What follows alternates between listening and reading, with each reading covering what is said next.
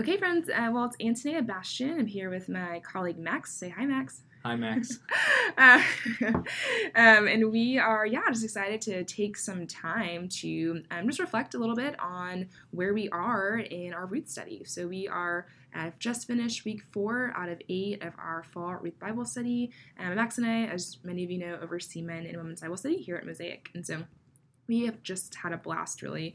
Um, yeah walking through the book of ruth. Um, it's been a long process. You know we select the book in gosh so we selected this book in early spring like february. Yeah february.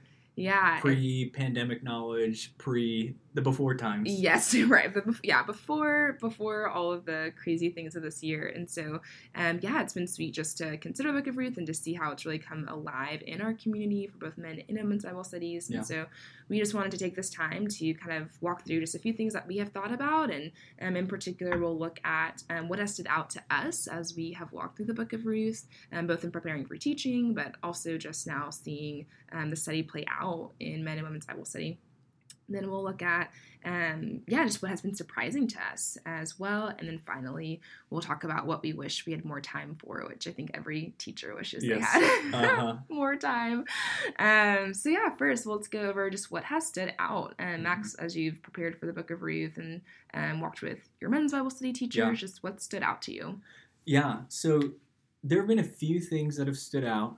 I was telling Antonia a little bit earlier, and as we've been ramping up for preparation, so when I was in my Old Testament 2 class in seminary, I had a professor who had a very different take on Ruth than the commentary we selected. And so if you guys don't know, the way that we prepare teaching is beforehand we look at the materials we're going to use to prep and we have all of our teaching team read a shared commentary or two. And so I was wrestling through, we had our commentary guy, Hubbard, mm-hmm. on one hand, and then I had a guy named Hamilton on the other, and just very different pictures, especially of Naomi. So mm-hmm uh, my professor Jim Hamilton really views Naomi as like the bad guy of the mm. story, and Hubbard very much not. And so I was wrestling with what the heck. How do you make sense of two very smart people, very mm. well versed in the Hebrew, coming with very different interpretations? And what has stood out to me is as I've prepped these lessons, this idea that there's this narrative device being used of mm. the narrator holds up two characters in each one of the chapters one who exemplifies kind of typical behavior mm-hmm. and one who exemplifies exceptional behavior, which I'm sure you guys have both seen and you've heard taught on mm-hmm. at this point in time. But just to filter the whole book through this idea of two characters, Orpah Ruth. Mm-hmm. So it's like we have one who she returns to her homeland, that's what we'd expect, and we have one who covenants herself, mm-hmm. totally unexpected. Mm-hmm. We see the foreman and Boaz. We the mm-hmm. foreman is basically displaying racist tendencies uh, the, viewing a foreigner as an outsider, and then we see Boaz, who exceptionally loves this mm-hmm. woman tangibly. Mm-hmm. A lot of that has to do with his background, right? As mm-hmm. the son of Rahab, which yes. is just crazy. Uh, we'll see it again when Naomi and Ruth in chapter three. Naomi, she's basically replaying Genesis 38, mm-hmm. and she's replaying the role of Tamar, and it's mm. this idea that she is it's not sinful what she's doing. She's mm. replaying her past. If mm. Tamar claimed what was rightfully hers, mm. this role of inheritance that the men were refusing to advance. And so Naomi puts this forward, but Ruth is going to go about it in an exceptional way. Yeah. And then we see the same thing Boaz and the foreman. So it's just given me new eyes to see the text and maybe not to see these as like good versus evil in these characters, mm-hmm. although sometimes that's the case, but more to see like here's Israel's past that we've seen play out so many times but here's a better way of living, and the better way is pointing us ultimately to the line of David, which will then become the line of Jesus, right? So that's been really on my mind. Yes, so good. Um, love that. Yeah, I think for me, what tested out has just been God's heart to incorporate the nations. That's something that we spent a lot of time considering mm-hmm. as we um, prepared the study and even walked with some of our teachers. Um, and so just seeing, you know, even those first couple of verses that um, he was an Ephrathite of Bethlehem. And so pointing back to Caleb, who was a Kenizzite, but incorporated into Israel. And mm-hmm. seeing that of Boaz, the son of Rahab, who was a Canaanite. Yeah. Um, and so just, and then of course, um, Ruth um, being a Moabite. And so, yeah, I think they're just uh, has been a tendency in a lot of our participants just to um, yeah, just we don't tend to have seen really God's heart for the nations in the Old Testament, and so being able to see this continuous story where, um, you know, the we talked about at least Women's Bible Study Week One, where the Bible is pointing fallen humanity to um, the person and work of Christ. Um, that we see that it's not the Old Testament, New Testament aren't disjointed in that, mm. and Jesus saving and redeeming um, God's people, um, Israel, and then also um, for you know those who are outside of the covenant community. And so, anyways, all to say, it's been really cool just to see those lenses and areas that we wouldn't see on the surface of the text, but yeah. by going and looking at the historical context and cross referencing, mm-hmm. um, I think it's made the whole story feel more unified and even made Ruth yes. feel more connected to the rest of the Bible. Where yeah. I think I know for me, even when we started preparing, there was a lot of like, oh, this feels kind of like this random story mm. set up, you know, context book of Judges, just as a way of kind of like a pep talk almost yes. for Israel, um, yeah. and just like, oh no, there's really these beautiful themes that are woven throughout, and one of those is God's heart for the nations. Um, and we see that, you know, in Exodus 19, where Israel is meant to be a priest to all nations. Yes. And we see that, you know, you know, promised to Abraham that, you know, through his line, will all nations will be blessed. And so, anyways, that's been one of the most exciting things to see. That's a great point. There is a Crossway series on the Old Testament, and they kind of divide the Old Testament books into books that advance the historical narrative mm-hmm. and books that provide color to the narrative. Mm-hmm. And they grouped Ruth into those color books, right? Because right. we're not seeing developments necessarily in the history of Israel. Mm-hmm. But I think very similar to you, I didn't see how Ruth was coloring in the story, mm-hmm. but it, it's showing us here's what Israel's meant to be mm-hmm. as a contrast community who invites the nations around to worship this God mm-hmm. with them. Yeah. Yeah, absolutely. Yeah, and then I think something else that stood out um, is just the law, and mm-hmm. um, yeah, just to see what a delight God's law is. Of course, we know that the law for us as a tutor in the sense mm. that it shows us how we are fallen and sure. Jesus is the one who fulfills the law on our behalf. And but even just to to look at the law um, and to see God's heart, I know, um, yeah, just to see God's heart for the vulnerable and for um, yeah the nations again. And so just to truly see that in Psalm one, I think mm-hmm. Max, as you pointed out to me, and just like the psalmist says like his delight is in the law of the lord yeah and i think i've seen that historically as like okay like extra yeah. credit you totally. know like well good for you uh-huh. um i don't know about that one day i'll be there yeah, one, exactly yeah. um and so really to see like oh no like i have um, seen God's goodness mm. and character more by considering how the law has shown up in the book of Ruth um, and seeing how God's heart is displayed in his law and it's beautiful. Yeah. Even if we have to work sometimes to understand it in context, um, that that pursuit is worth it. Yes. So, yeah. That's yeah, I've been memorizing Psalm 19 lately, which is one of those psalms where David is reflecting on the law as beautiful. Mm-hmm. And I've been doing that specifically because I feel like I'm hitting kind of a dry spell in my personal reading of the Bible, so I'm trying to mm-hmm. remind myself like this is something worth yes. looking at and the idea that the law revives the soul mm-hmm. from far away it's like does it revive the soul or does it mm-hmm. show me that i'm a guilty sinner yes well when we get up close and personal with it it's like this is a beautiful thing mm-hmm. god cares about people and he mm-hmm. expresses that through how he asks them to live yeah yeah yeah absolutely yeah and then for me the last thing of just the standing out is just um, and you hit on a little bit already mm. but just like the answer to who is the hero of the story mm. and even when we were you know there's selecting a commentary you know like that's its own process um and yeah no just even in uh just considering the book of ruth even before we decided to study it that can kind of be not a, a, battle, but it can kind of be like, which side are you on? Yeah. You know, are you on the Boaz is the hero totally. side? Are you on the oh surprise Ruth is the hero, yeah. or the subversive Naomi is the hero? Mm. And so, uh, yeah, I think just getting to see that, of course, you know, it's Yahweh who is the answer to who is the hero. At the same time, just the beauty that each of those principal characters do image Yahweh in a very mm. unique way, mm-hmm. um, and so they play their part in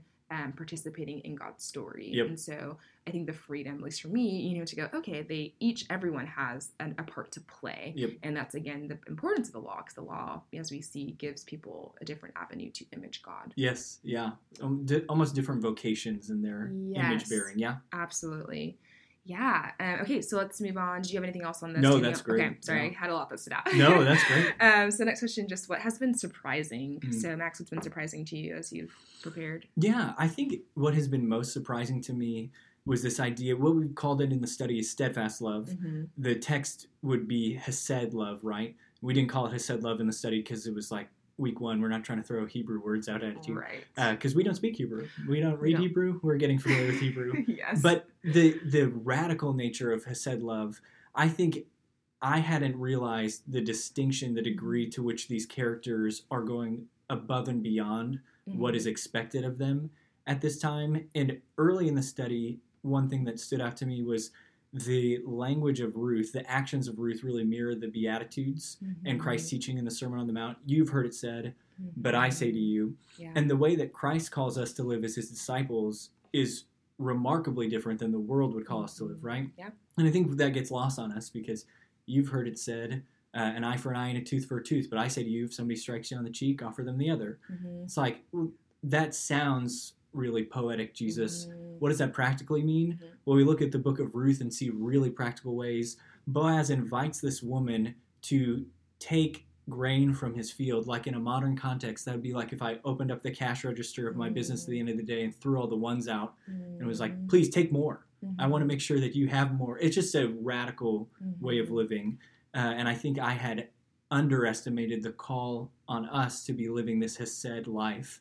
Uh, Hannah and I have been praying about how would we love other people. Who's Hannah? Hannah's my wife. Ah, that's right. And, um, We've been praying about that, but one of the things that's been sticking out to us is like, as we've been praying, and there have been some names that have come to our mind of, Mhm. here's a person that you can love. Mhm. Our immediate response has been like, is there anybody else I Yeah, can love, God? sure. Yeah. Anybody who'd be a little easier, that'd be great. And Absolutely. so it's just costly. hmm Mhm. Absolutely. Yeah. I think um, a few things that stand out to me that were, or I guess that surprised me. Well, one on the kind of taking a step back from the text, but just Mm. how it shaped our community. Yeah. Uh, I think, you know, we, it was a bit of a risk uh, to study the book of Ruth. Sure. And I've gotten lots of, you know, lots of friends are like, really? You're studying Ruth? And I have to remind them, okay, our, our men's Bible study is also studying Ruth. Yeah.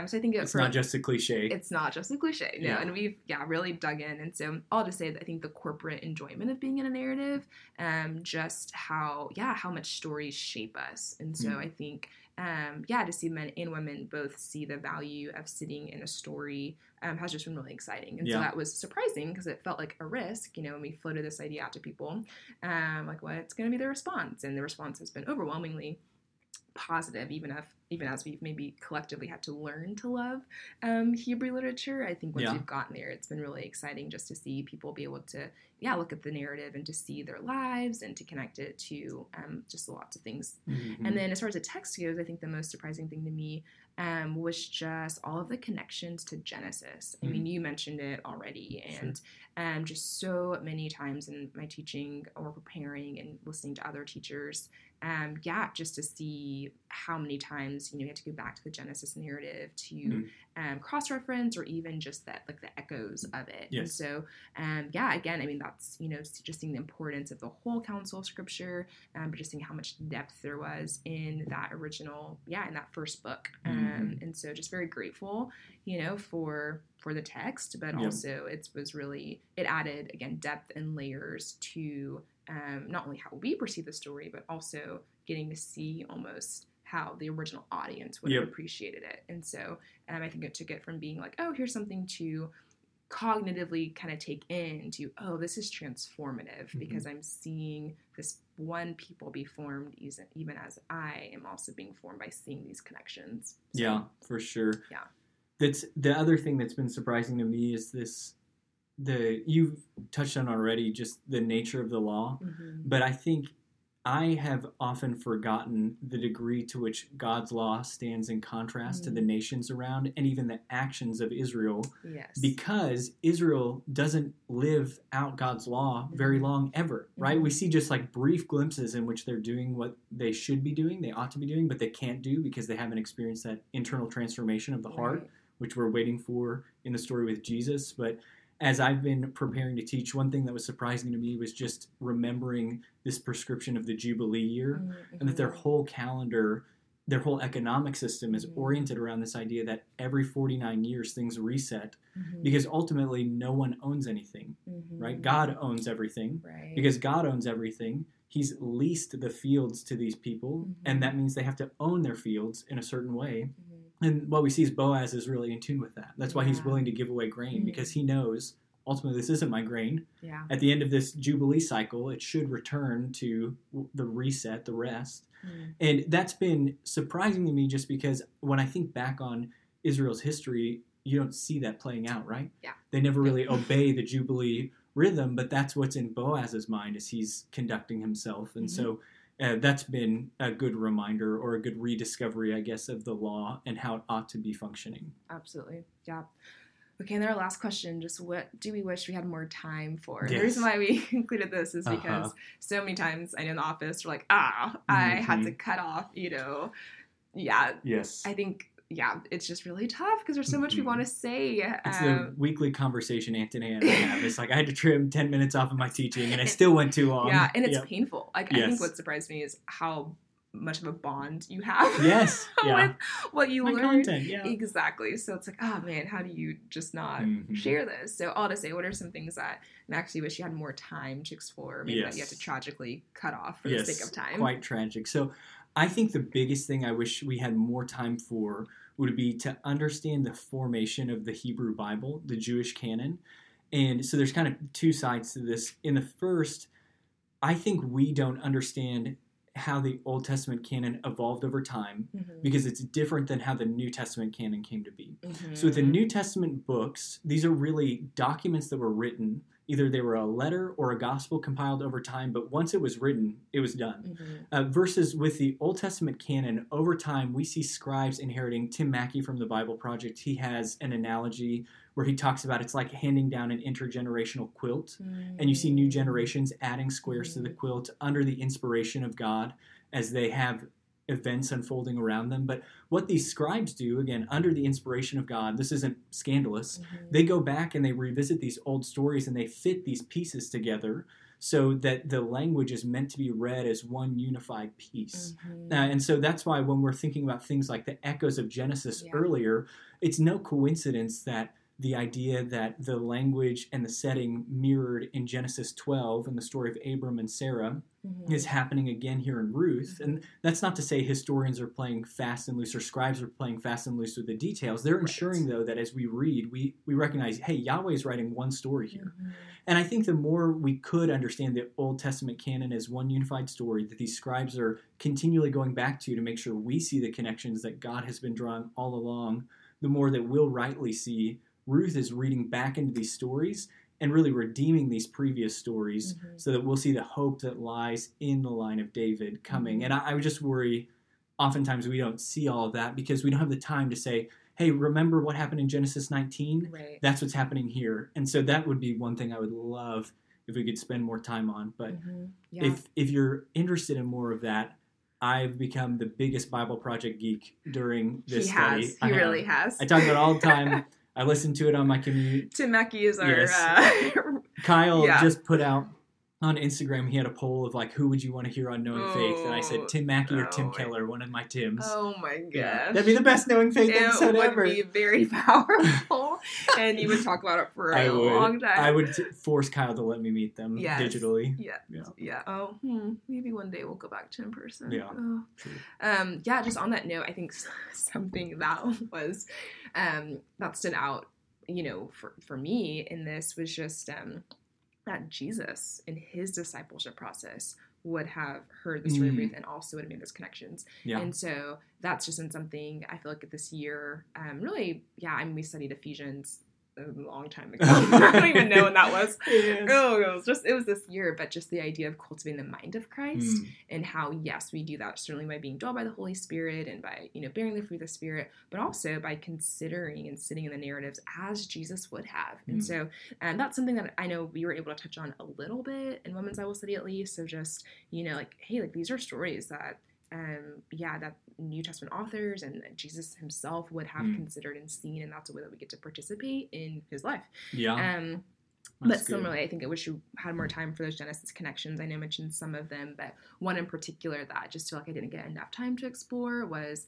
uh, Genesis 3 Mm. and um, uh, Ruth 2. So just um, when Boaz Yeah. is in, you know, they're in the field, they're in this land, this Mhm. dwelling place that God has given in his providence, and the, which you pointed out, this is very common. Max is the one who points out all the good things um, and finds the very obscure articles, which I'm like, Well, you bless know. you, brother. Yeah.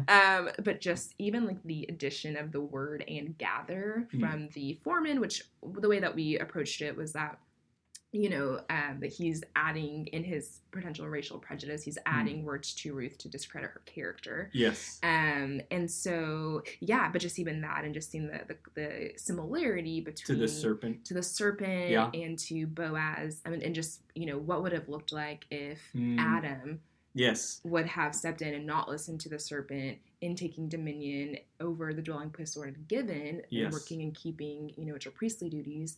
And so, yeah, I just wish we, we sat in that for a little bit. I wish we had more time just to like consider what it's Mm. like for us Totally. to push away lies and even just our words, like a couple of, Mm. you know, two words is what would it, that what could have potentially changed um, changed all of human history with sin, Mm-hmm. right? And could have changed Ruth's local reality as we said, as we you know were in this text. yes. Um, and so just considering how much words shape us and also our obligation and responsibility to um, have dominion, you know, over our um, dwelling places um, Yes. and to root out what is not of the Lord.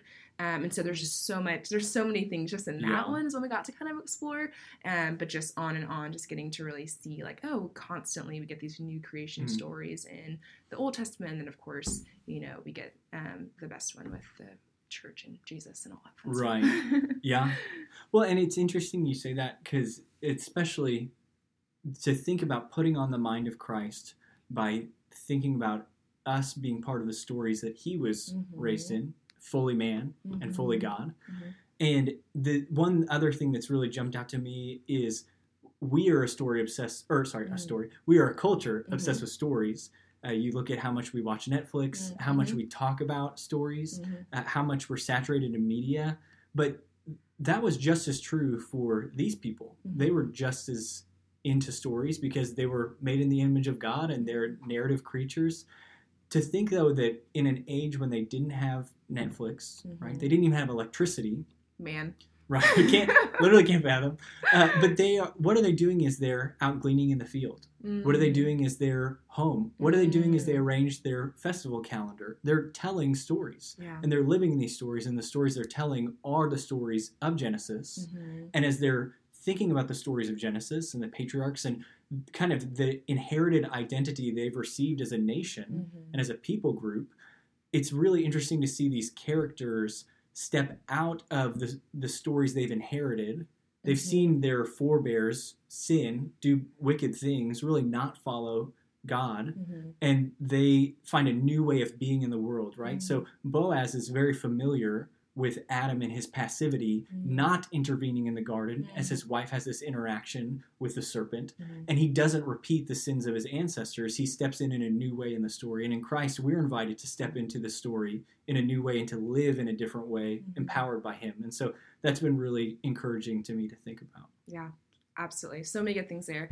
Okay, friends, well, thank you so much for listening to this. Yeah, um, we hope to do another one as we recap the last few weeks. Yeah. Um, uh, just as a note, uh, if you're following along as we are doing the study the first time, or if you are listening to this later um, and participating in the study that way, we do have a landing page, mosaicrichardson.com backslash Ruth, that has some recommended resources. You can find all sorts of things there, um, including our Mosaic Kids Ruth study. Yeah. so that's something we're really excited about too as we talk about stories and passing them on um, that that's an opportunity geared towards elementary age children who are independent readers Hmm. um, to participate in um, in yeah the story of ruth and so you should be able to access that um, at any time and if you for some reason can't you can email us but we love you guys it's been a joy to Mhm. walk through this incredible narrative and Yeah. um, to be formed by the lord through it so Totally. yeah Awesome. Thanks, y'all. Thanks, Antonia. yeah bye Bye.